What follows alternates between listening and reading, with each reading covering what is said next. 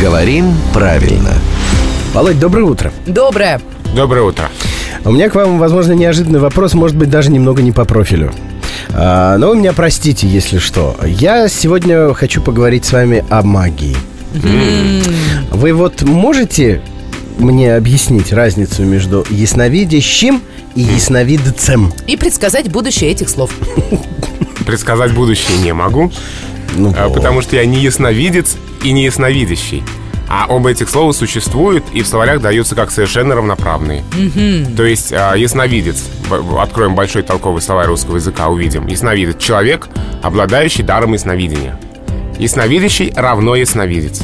А, То есть абсолютно равноправный вариант. А если вот этот самый ясновидец Мгм. решит создать семью, чтобы она была гармоничной, с человеком себе подобным, это будет по-прежнему ясновидящая или, может, у нее есть какие-то способы другие самовыражения? Ясновидец, если решит создать семью себе подобной, это будет ясновидица. Опа.